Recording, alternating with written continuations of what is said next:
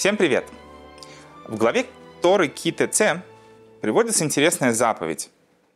А, в принципе, можно было бы сказать сразу из нее и так, сразу очевидно, в чем она говорит, но попробуем с этим разобраться. Что за заповедь?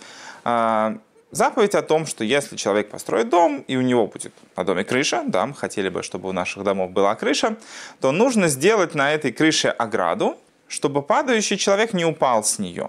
Вот примерно в таких словах это а, заповеди сформулировано. А, сразу понятно, да, что здесь идет речь о какой-то там о технике безопасности, создать условия для того, чтобы э, люди не подвергали себя риску, как бы.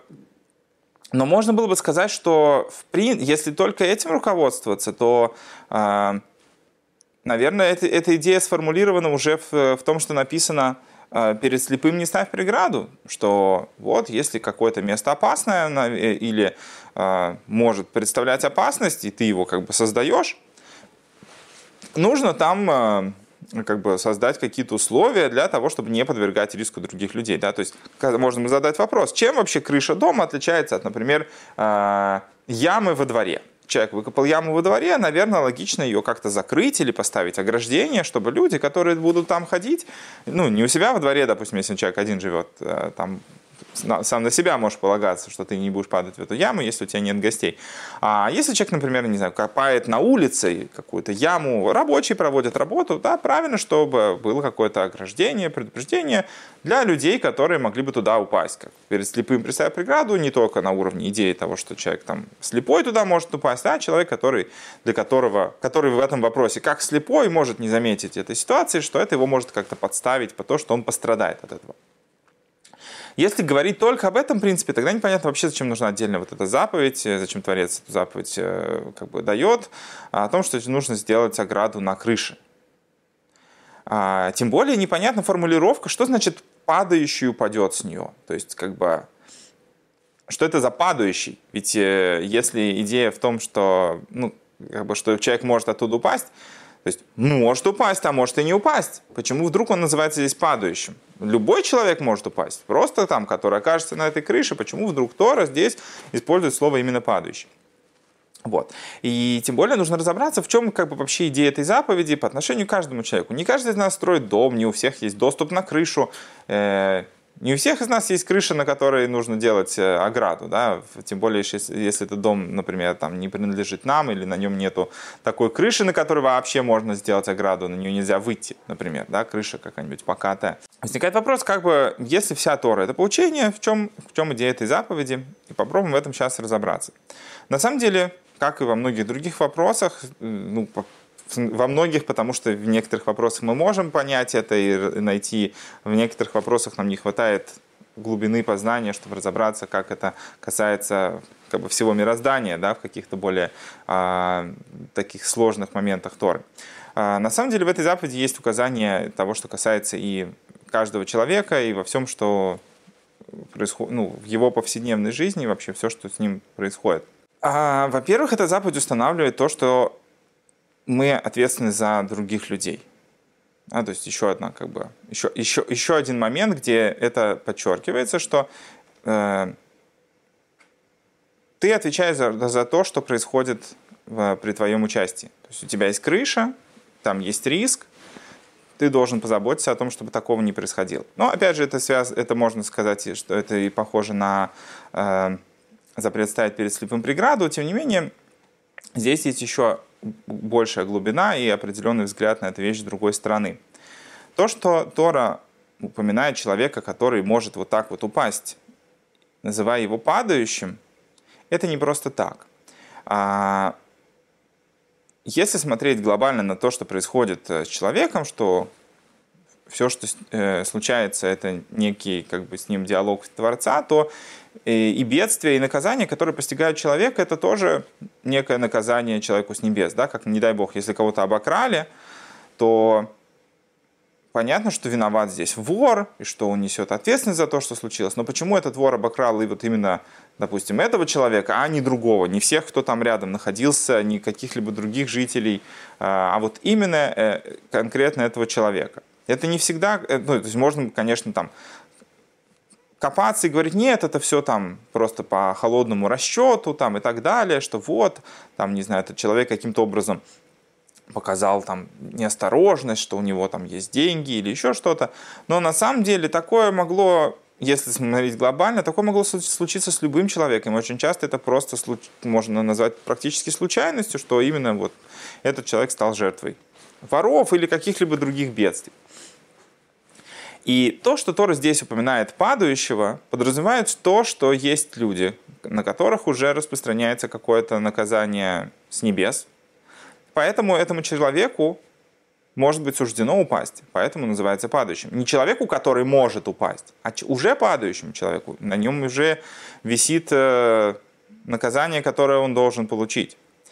Почему же... Тогда возникает обратный вопрос. Окей, хорошо, если все по воле небес, если этот человек должен упасть, значит, тот, кто должен упасть, он упадет, тот, кто не должен упасть, он не упадет. Почему здесь я, почему мне нужно делать ограду, чтобы этот человек не упал? И здесь всплывает еще один интересный момент, что а, в зависимости от того, как мы относимся к другим людям, как мы себя ведем и что происходит в нас самих, а, это является неким проявлением наших собственных качеств, нашим тоже как, в, как, испытанием в какой-то степени. И так же, как в такой глобальной теме, как, например, там, воровство, когда вор решает у кого-то украсть, может быть, над этим человеком действительно висит наказание того, что он должен лишиться какого-то своего имущества в качестве определенного урока. Но то, что вор решает его обокрасть, это его личная ответственность. Почему вдруг его нужно поймать, почему он э, будет за это наказан, если его поймают? Потому что у него был свой персональный запрет не воровать. Это было его личным испытанием не делать такое, такую вещь, не становиться оружием Творца в, в наказании других людей. Казалось бы, окей, хорошо, но если это касается крыши, здесь, в принципе, мы изначально не делаем ничего плохого.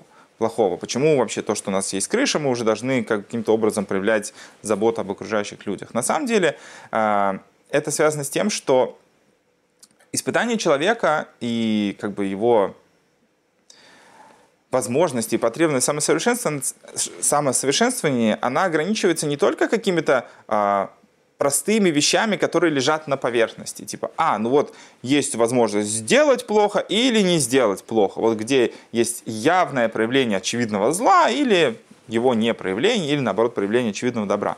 Но на самом деле в тонких вещах это тоже проявляется. И то, что человек может стать случайным, вообще косвенным участником того, что кто-то из-за него пострадает, это тоже является неким отражением а, того, что происходит у человека внутри, что у него есть вот недостаточная забота об окружающих его людях. Так же, как, например, в, в, в идее с э, тем, что случайный убийца должен был там, подвергаться наказание в виде того, что он должен был убегать в город убежище и так далее. Почему, почему так происходит? Потому что все равно человек, если он в итоге становится даже в косвенной причиной того, что другой человек пострадал, говорит о том, что у него есть это качество, хоть очень в очень тонкой степени, но тем не менее оно у него не доработано, не, не до конца он э, как бы исправил в себе или отстроил отношение к другим людям, э, и поэтому он может стать наказанием для другого человека, и на нем будет лежать часть ответственности. Поэтому дается заповедь, что даже если кто-то заслуживает наказания, он уже падающий, ты должен не становиться орудием э, Творца в наказании этого человека. Это, это, тво, это часть твоего испытания. Может быть, если никто не найдется на стать э, наказывающим для этого человека, что, может быть, этот человек тоже получит свое наказание в какой-то более легкой форме или э, вообще будет от него освобожден. Если бы никто не воровал, то, э, то никто бы не лишился своих вещей.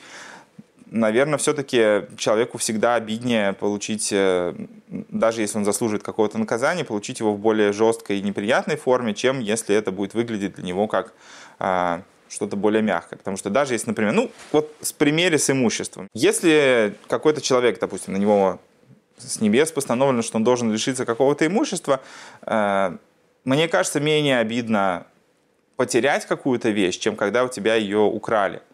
И если человек, например, тоже откуда-то сорвется, когда человек знает, что он сам, сам стал причиной э, своего падения, его последствий, там был неосторожен или еще что-то, или вот может связать это, что это Всевышний ему как-то так послал.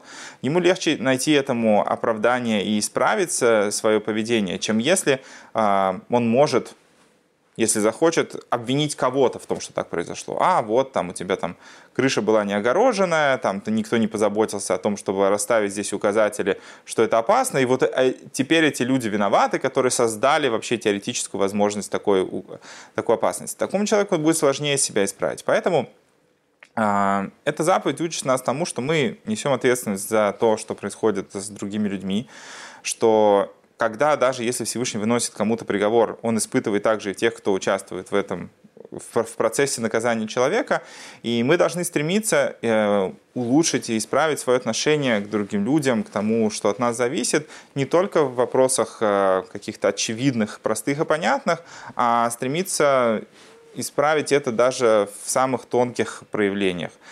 Только тогда человек может по-настоящему достичь э, того, что его повед... Э, что он не просто ведет себя хорошо, а что он действительно становится другим человеком, что он по-настоящему исправляет свои качества, не просто как бы заставил себя или э, как бы так вот на, как на поверхностном уровне вроде стал хорошим, а внутри неизвестно, что с ним происходит. Чтобы по-настоящему себя исправить, нужно докопаться до самых-самых э, глубинных э, сторон своей души в том, что касается, ну, в частности, вопроса заботе о других людях.